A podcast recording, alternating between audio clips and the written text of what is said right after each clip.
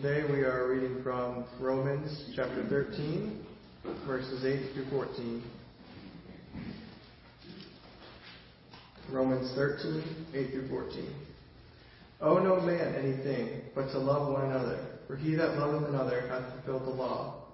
For this, thou shalt not commit adultery, thou shalt not kill, thou shalt not steal, thou shalt not bear false witness, thou shalt not covet, and if there be any other commandment, it is briefly comprehended in this saying, namely, Thou shalt love thy neighbor as thyself. Love worketh no ill to his neighbor, therefore love is the fulfilling of the law. And that, knowing the time, and that now it is high time to awake out of sleep, for now is our salvation nearer than when we believed. The night is far spent, the day is at hand. Let us therefore cast off the works of darkness, and let us put on the armor of light. Let us walk honestly as in the day, not in rioting and drunkenness, not in chambering or wantonness, not in strife and envying, but put ye on the Lord Jesus Christ, and make not provision for the flesh to fulfill the lusts thereof. Let's pray. Father, we come to you this morning in praise that we are able to gather here together and worship you and learn from your word and encourage each other in good works. I pray for Pastor Self and the Anchor Church this morning that you would be with him and his congregation, give him wisdom, and I pray that you would uh, be working there at that church. I pray for our government leaders that you would uh, give them wisdom and help them to make um, good decisions that benefit our country and not for personal gain, but but for our well-being. I just pray that you would be with them um, today. Um, I thank you for all these things in Jesus' name. Amen. Thanks, Josiah. Josiah is another one of our graduates this year. Hard to believe, right, Jason? Graduating here, and uh, God bless you here as you set out for the task that He's been preparing you for. So Romans, we're in chapter 13 and coming to the end of that. That's that's uh, we, that's quite a journey. We started this in October of last year, and uh, we had about four or five weeks in December where we had some focuses on. Um, on, the, on Christmas here and the Lord's genealogy here and people in his, in his line, specifically the women in Jesus' genealogy here. But we're in chapter 13. And so I know it's been a long time since we've been in chapter 1 here. But Paul introduces why he's writing to the Romans in chapter 1, and he says, I want to impart to you some spiritual gift, and I want to affirm the mutual faith that we have. And I'm ready to preach the gospel, the good news to you that are at Rome.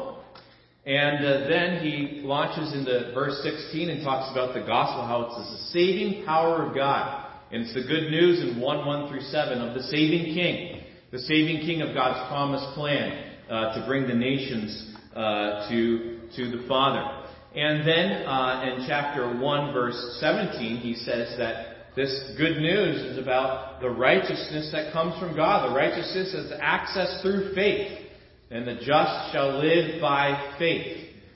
And then chapter 1 verse 18 through 32, just a review and maybe a, a, a, some, some feedback here. Uh, what does he then launch into? Because he says in chapter 1 verse 17, right after that verse 18, he says, and the gospel not only delivers uh, uh righteousness by the just living by faith, but it also condemns. And so in 118 through 32, what does he cover there? Probably a pretty familiar passage there that downward spiral here. What are people doing in 118 through 32? They're not acknowledging God. Okay, they're not acknowledging God as God, and they are exchanging what? Truth of God for a lie. Truth of God for a lie. So they're taking taking uh, God's truth that displays Him and reveals Him, and they're substituting it with idolatry. And then in chapter 2, what does Paul launch into? This might be a little bit lesser known chapter here, chapter 2. What does he talk about? Who's he speaking to, his audience there? What's his theme? His point? Yeah, the Jews who might say, well, yeah, you were talking about the Gentiles on 118 through 32. Worshipping creeping things? Goodness, that's ridiculous. And what does he say in chapter 2? You are also without what? Excuse. You judge and you do the same. And don't you remember that's the kindness of the Lord that brings repentance. And so he talks about the self-righteous attitude of the heart.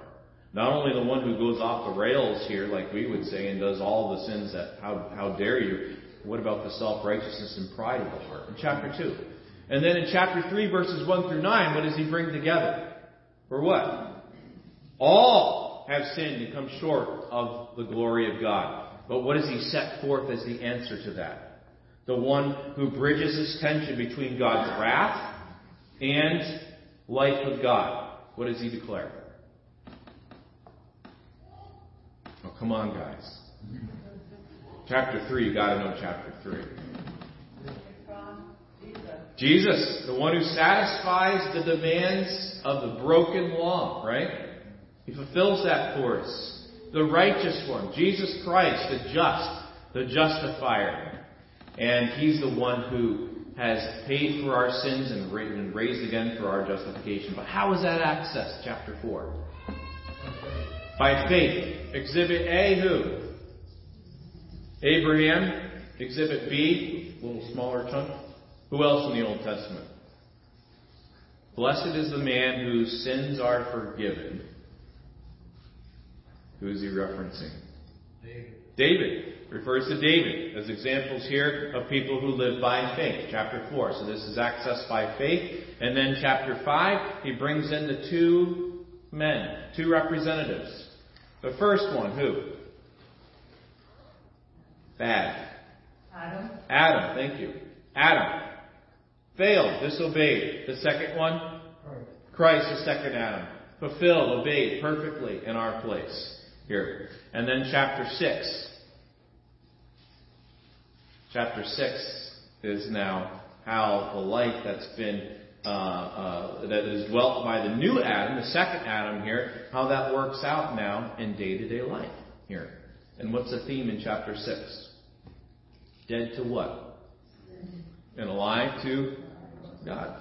Alive to God and righteousness here. So put off the works of darkness, put on by the Spirit and faith here the living Christ who's living in you. Live it out here.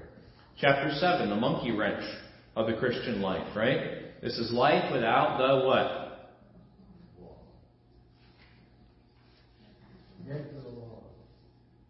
Yeah, but life without who?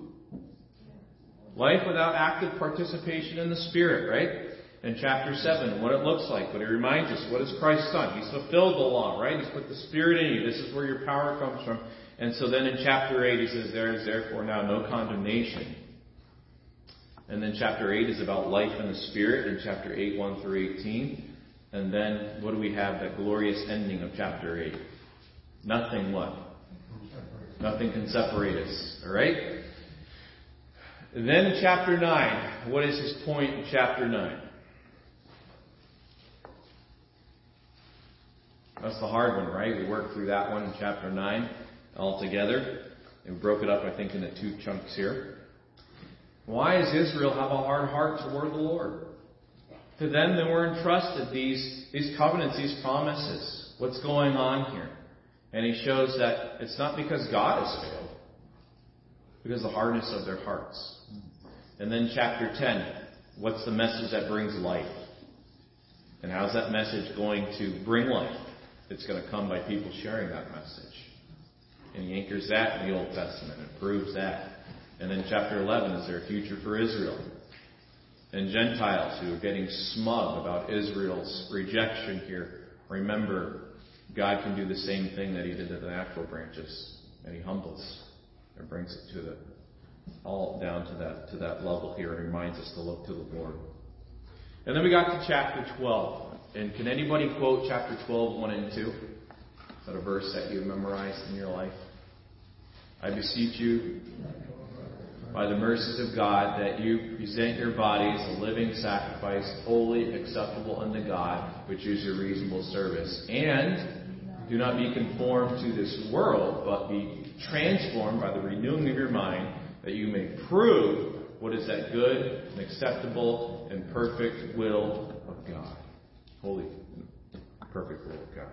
So be living sacrifices on the basis of these truths. here. And so we work through chapter 12 here and how it brings a right estimation of ourself in light of Christ here, of humility and grace, and then uh, serving the body, and then uh, loving the body, and how that relates. And then uh, two weeks ago, loving even our enemies, those who are very difficult and oppose even God's word and His truth.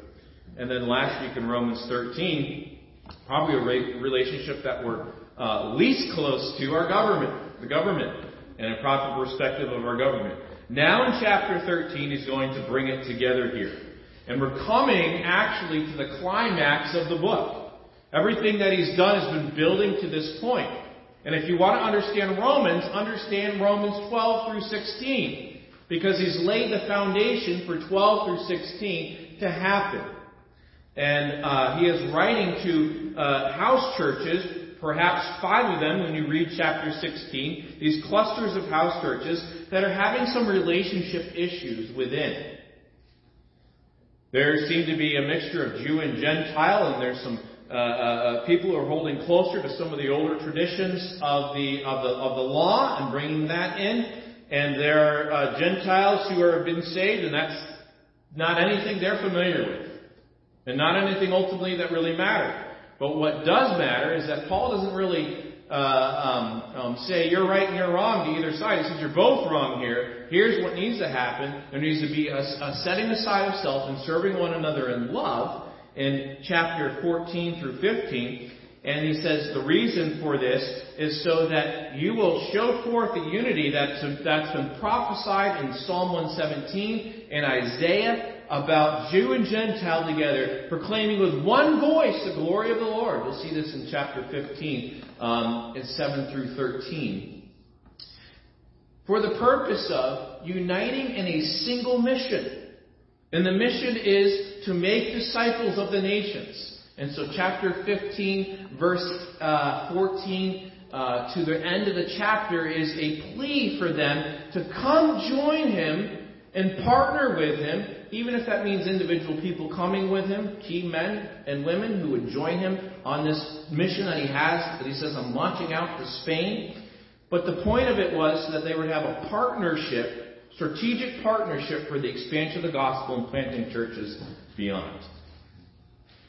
And so that's why Romans is written. And these letters are not just to give us some abstract theology, some doctrine. Yes, they give us doctrine, but they give us doctrine for a purpose and a point. There's an occasion, there's a setting, there's a reason this has been given. And so that leads us to chapter 13, verses 8 through 14 that Josiah just read. Owe no man anything but to love one another, for he that loves another has fulfilled the law. I think from these verses here, without us receiving this scripture in faith and acting on it, we can miss the point of our salvation. We can be selfish and sluggish. We can veer off into the scum pond of our desires instead of the shining brilliance of Jesus that shines out of us. So I think of these passages here, and Jared, I'm going to ask you if you can get, yeah, you're already on it. So if Jared's missing the slides here, um, you know he's not paying attention here. So no pressure here.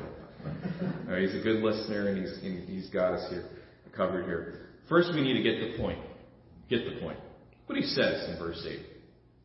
This, this stuff does not take rocket science to understand. Owe no man anything. He's just talked about paying taxes and your tributes and the honor and respect that's due to the government here. And so he picks up on that and says, Owe no man anything but to love one another, for he that loves another has fulfilled the law. There was a story of a customs officer who saw a truck pulling up to the border. And suspicious, he ordered the driver out and he searched the vehicle and he pulls off the panels, and he pulls off the bumpers, and he pulls off the wheel cases. We can't find a single scrap of contraband. He's still suspicious, but he's at a loss to know where else to search, and so he waves the driver through. The next week, the same driver comes through. And again, the official searches everywhere and underneath, and he finds nothing illicit. Next week. Every week for years, the same driver would come through. And the official tries full body searches, x-rays, sonar, anything you can think of. And each week the same guy drives up, but there's never any mysterious cargo that appears. And even though the customs official is very suspicious something's going on, he reluctantly waves the driver on.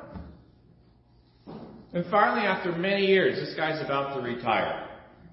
He's about to get his pension, and the driver pulls up, and the customs officer says, I know that you're a smuggler. Don't bother denying it.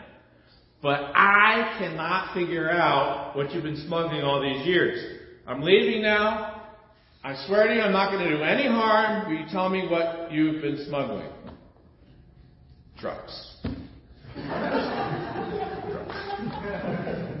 you missed the obvious? Whether it's the priority of love in this scripture here, or the other priorities the scripture places here, it's easy to miss the big, obvious point. That verse, verse 8, oh no man anything, it's not about not having a credit card or not having a mortgage or taking out loans, but it's saying pay back your debts, don't let them be outstanding, and sharpen your focus to what really matters and will last. Loving one another. What does he mean to love? The idea of love is very different from our culture's idea of love. It's the idea of setting yourself aside to seek someone else's good. Setting yourself aside to seek someone else's good. And so Paul here is saying, get the point. Get the point. And think about what he's brought them to, right? Romans 1 through 11 and chapter 12. The, the, gospel and God's promised plan for Abraham and, and now being a living sacrifice. And he says, this is what it's about. This is the life in Christ. This is the abundant life. Get the point. What point? Well, go with me to what Jesus has already said. Jesus has already declared in Mark chapter 12. Mark chapter 12. Some people say you could call this the Jesus Creed. And in Mark chapter 12 and verse 28, one of the scribes came, and having heard them reasoning together and perceiving that he answered them well, asked him, Which is the first commandment of all? And Jesus answered him, The first of all the commandments is, Hear, O Israel, the Lord our God is one Lord. You shall love the Lord your God with all your heart. That is a, that's the, your command center. With all your soul, with all your mind, and with all your strength. This is the first commandment. And the second is like, namely this, you shall love your neighbor as yourself. There is no other commandment greater than these. And the scribe said to him, Well, master, you have said the truth, for there is one God and there is no other but He. He's quoting from Deuteronomy 6, verses 4 and 5. Jesus did. And to love Him with all the heart and with all the understanding, with all the soul and with all the strength, to love his neighbor as himself, is more than all whole burnt offerings and sacrifices. When Jesus saw that he had answered him discreetly, he said to him, You are not far from the kingdom of God. Paul brings up this point again in Galatians chapter 5,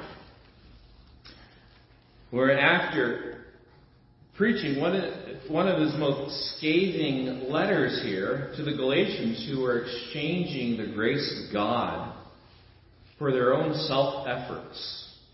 In Galatians 5, he says, Stand fast, therefore, in the liberty wherewith Christ has made us free, and be not entangled again with the yoke of bondage. And he talks about how their own self efforts here through the law would destroy them. And then he says in verse 12, because their, their own self efforts actually just, your own self efforts just actually create pride and self righteousness and make you look down on others, and because you're trying to make yourself look good instead of receiving God's gift of righteousness. And so they're biting one another, devouring one another. of course, not literally, but maybe. I don't know. And in verse um, 14, he says, For all the law is fulfilled in one word, even in this, you shall love your neighbor as yourself. But if you bite and devour one another, take heed that you be not consume one another. This I say then, walk in the Spirit, you shall not fulfill the lust of the flesh. For the Spirit lusts against the flesh lusts against the Spirit, and the Spirit against the flesh, and these are contrary to one another. They're opposed to each other, so that you cannot do the things that you would. But if you be led of the Spirit, you are not under the law. He talks about the works of the flesh, and then verse 22. The fruit of the Spirit is, begins, of course, with love. He talks about a faith that comes from Christ that works itself out in love. Now, what's the point? That's the point that Paul's bringing in Romans chapter 13, verse 8 through 13. Honor those, setting yourself aside to seek others' good, particularly those who are in proximity to you. The Bible doesn't tell us to love the world in the sense that you have this vague, ambiguous love. He tells us to love your neighbor, those in proximity to you. And the answer to who my neighbor is, Jesus gave in Luke chapter 10. Those in proximity who had a need. Get the point. The lives around us. Those who are, uh, especially the household of faith, Paul says in Galatians 6, 1 and 2, and then others. And then he lists the commandments here. Um, in Romans chapter 13, he says, For this you shall not commit adultery, you shall not kill, you shall not steal, you shall not bear false witness, you shall not covet, and if there be any other commandment. And he talks about the commandments that are related specifically toward loving one another. Last week, during your Sunday school hour, which I think is, a, is just a key time here, I almost would rather have you be in discussion about this passage with other believers if you had to pick between one or the other here than sit here and listen to me. Because you need to be sharpened by the body here.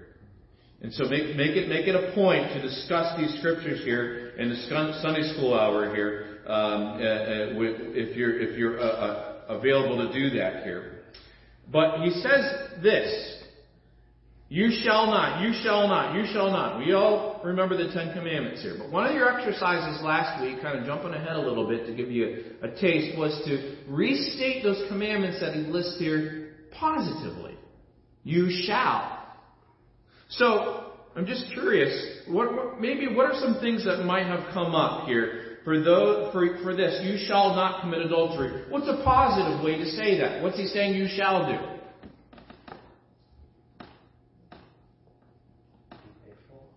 Be faithful. Be faithful in covenant marriage, right? That's one way to say it. Any others? He's saying you shall not commit adultery. What's the positive way of saying that? You shall have pure relationships. Yeah, pure relationships, the purity of relationship. It's a good, good, good way to put it. What about the other one here? Uh, you shall not kill. What's a positive way to say that?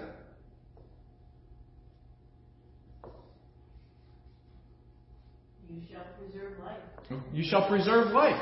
Have a commitment here to, to flourishing life and others' good. Yeah. What about uh, the next one there? You shall not steal.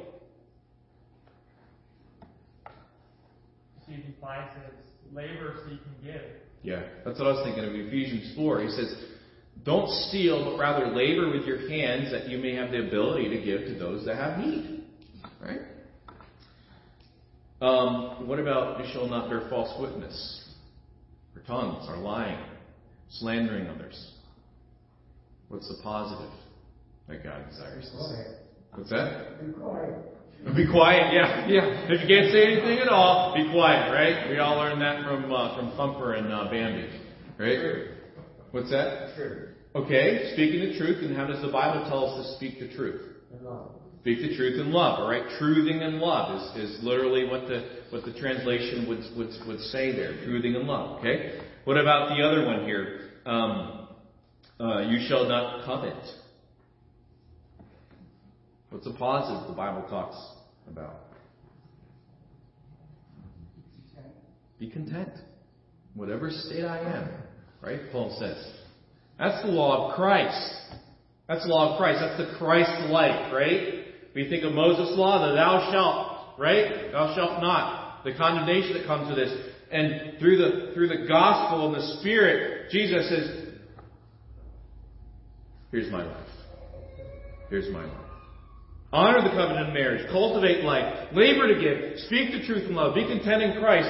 And he says this then in, in, in verse uh, in, in verse nine. And if there be any other commandment, it is briefly comprehended in this saying. And so he takes all these and he summarizes it into a positive.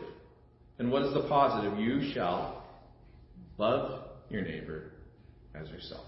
So he takes these thou shalt and he kind of flips it here and says, let me sum it up this way. Love your neighbor as yourself, positively.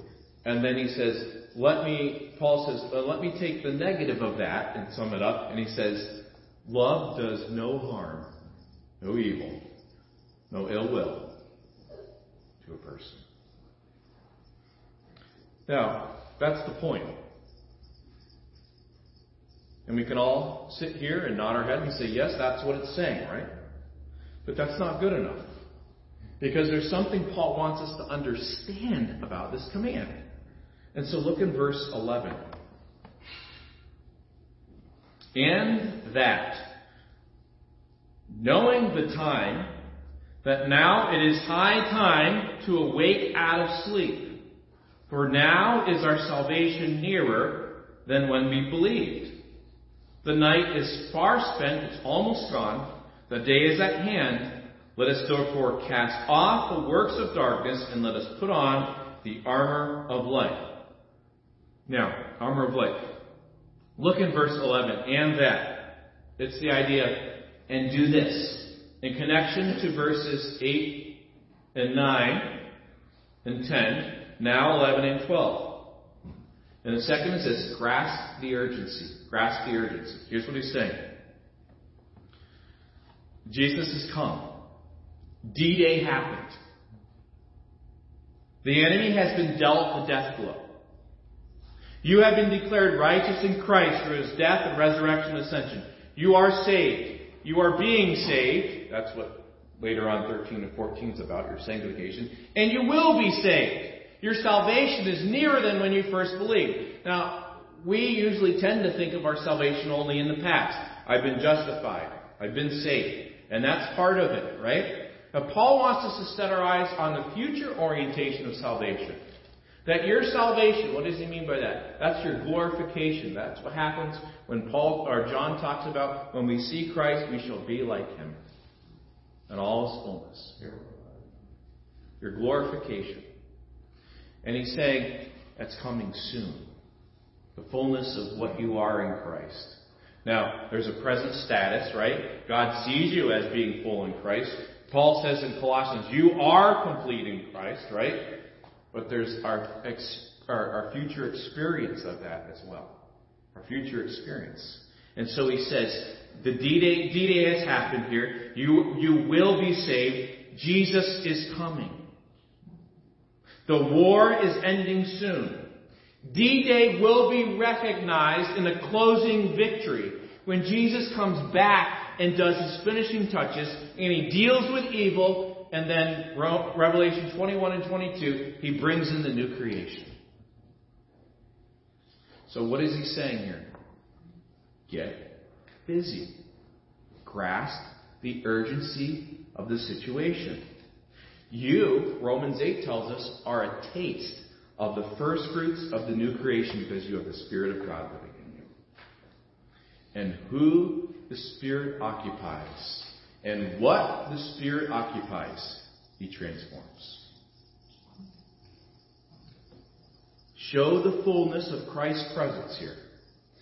8 through 10. Love your neighbor as yourself. Why? Because there's an urgency here. Jesus is returning. This is the time to earn reward. this is the time to be like your Savior. Show the fullness of Christ's presence by loving your neighbors like you love yourself. Remember the parables Jesus gave at the end of Matthew and the other ones? Those who are foolish and those who are wise. Those who are ready and laboring. And those who sat back and did not prepare. Remember Jesus' parable of the steward who, uh, who, who were told to occupy till he comes? The word occupy isn't just a, a, a, a static word, like just kind of take up some space till Jesus returns. The actual translation is transact his business until he comes. Be busy at the work of making disciples. Wake up, labor at loving your neighbor. One author writes about his time um, here as a pastor uh, in the intensive care waiting room with other people. And he says, when you, when you, when you watch with anguished people and you listen to their urgent questions, will my husband make it? Will my child walk again? Will I lose that hand? How do you live? He says the intensive care waiting room is different from any other place in the world. And the people who wait are different. They can't do enough for each other. No one's rude. The distinctions of race and class melt away. A person is a father first. The garbage man loves his wife as much as the university professor loves his. And everyone understands that each person is pulling for everyone else. And in the intensive care waiting room, the world changes. Vanity and pretense vanish. The universe is focused on the doctor's next report, if only it will show improvement. Everybody knows that loving someone else is what life is all about. Long before we're in the intensive care waiting room, maybe we can learn to live like that. And that's kind of what Paul's saying here in Romans chapter 13. The shortness of the time puts things in perspective. Well, what does then this point of loving our neighbor and grasping the urgency look like? I want you to flip over to 1 Peter chapter 4. I brought this to our attention a couple times, and we worked through that letter to those who are living like exiles in, a, in this present age, and the instructions Paul gave, or Peter gave, to his churches there in Asia Minor. But In 1 Peter 4, he says this in verse 7. Kind of a wake up call again. He says, But the end of all things is at hand. Be therefore sober, clear minded, and watch to prayer. And above all things, same concept. So this was a core teaching here in the early church, wasn't it? Jesus is coming. So, above all things, have fervent charity among yourselves, self sacrificing love among yourselves, for charity shall cover the multitude of sins. Use hospitality one to another without grudging, and then verse 10 and 11, use your gifts. Use your gifts. Does that sound like Romans 12 and 13? Yeah, we already seen some of these things already repeated.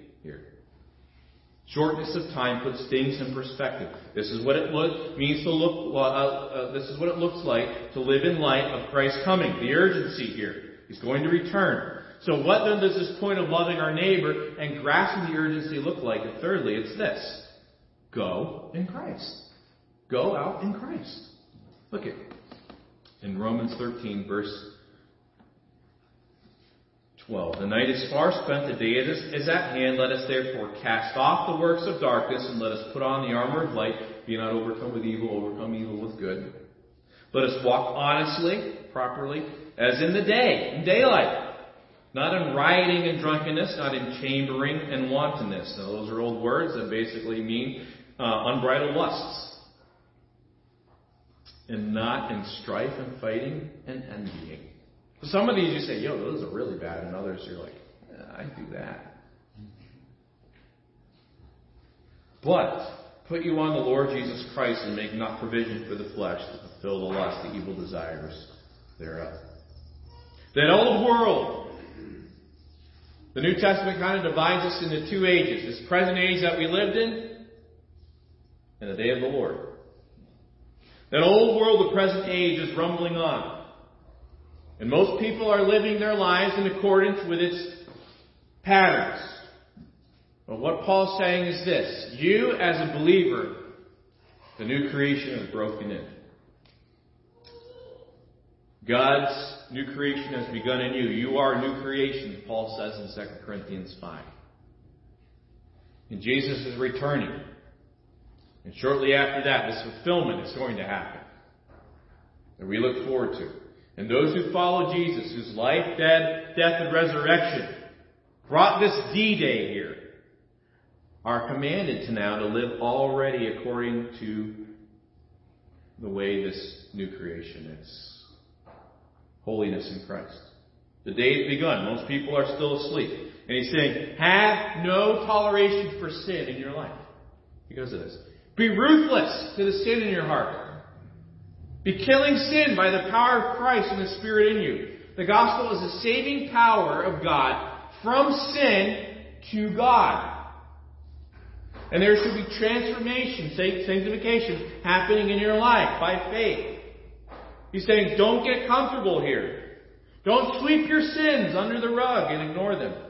Put them to death, Romans 6, Romans 8, and live to righteousness. You're not a slave to sin in Christ. You've been set free to serve Christ.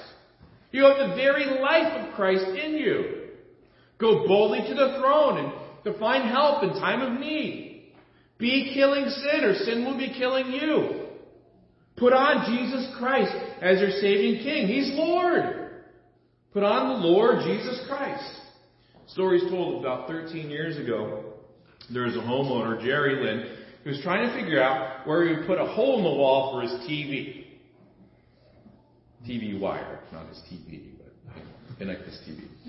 And so he went up to the second floor of his house, and he took his wife's uh, wind-up alarm clock and tied it to a string through an air vent and he thought he could listen to the alarm, which he set off to go about 10 minutes later here, and then he would know where to put the hole. That's a pretty good idea, I thought. But then the string broke. And so the clock fell. And he was still able to use it, though when the alarm went off. He could still hear where he needed to poke a hole through the wall every day of his life. that alarm kept going off every night at the same time for 13 years. He thought the batteries in that clock would likely die soon, but every night he and his wife would be treated for about a minute of beeping that could be heard from any room on the first floor.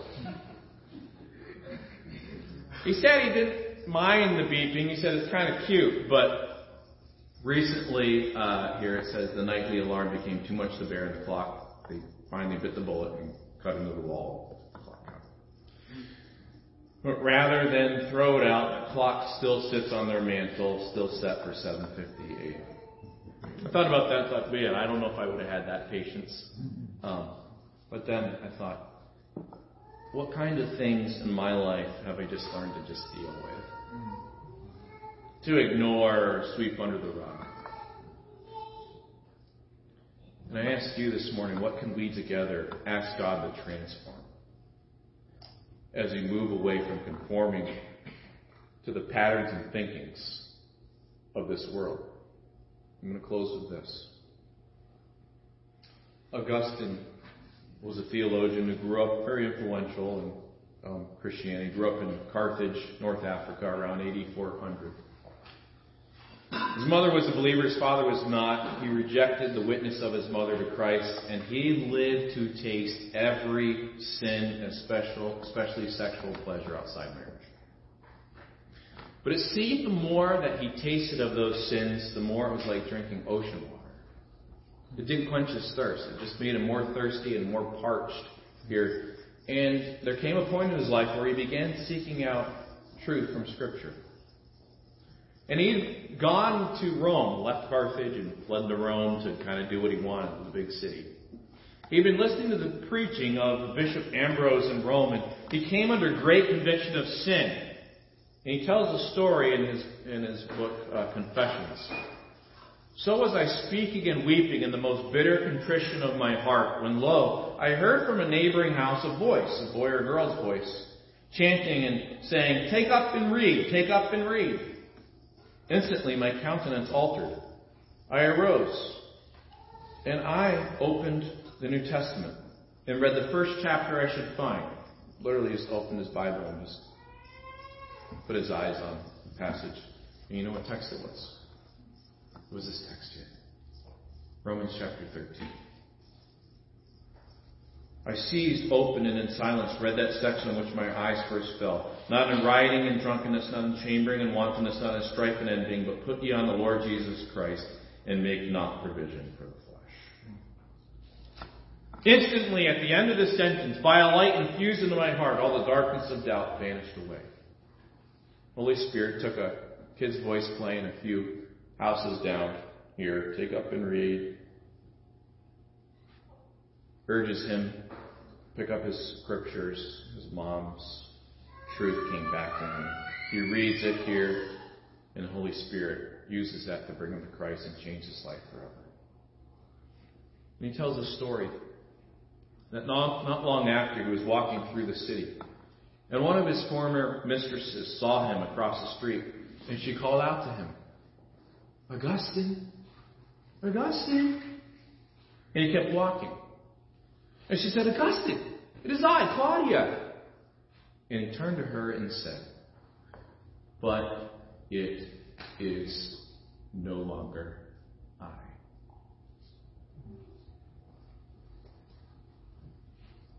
But put you on the Lord Jesus Christ and make not provision for the flesh to fulfill the luster.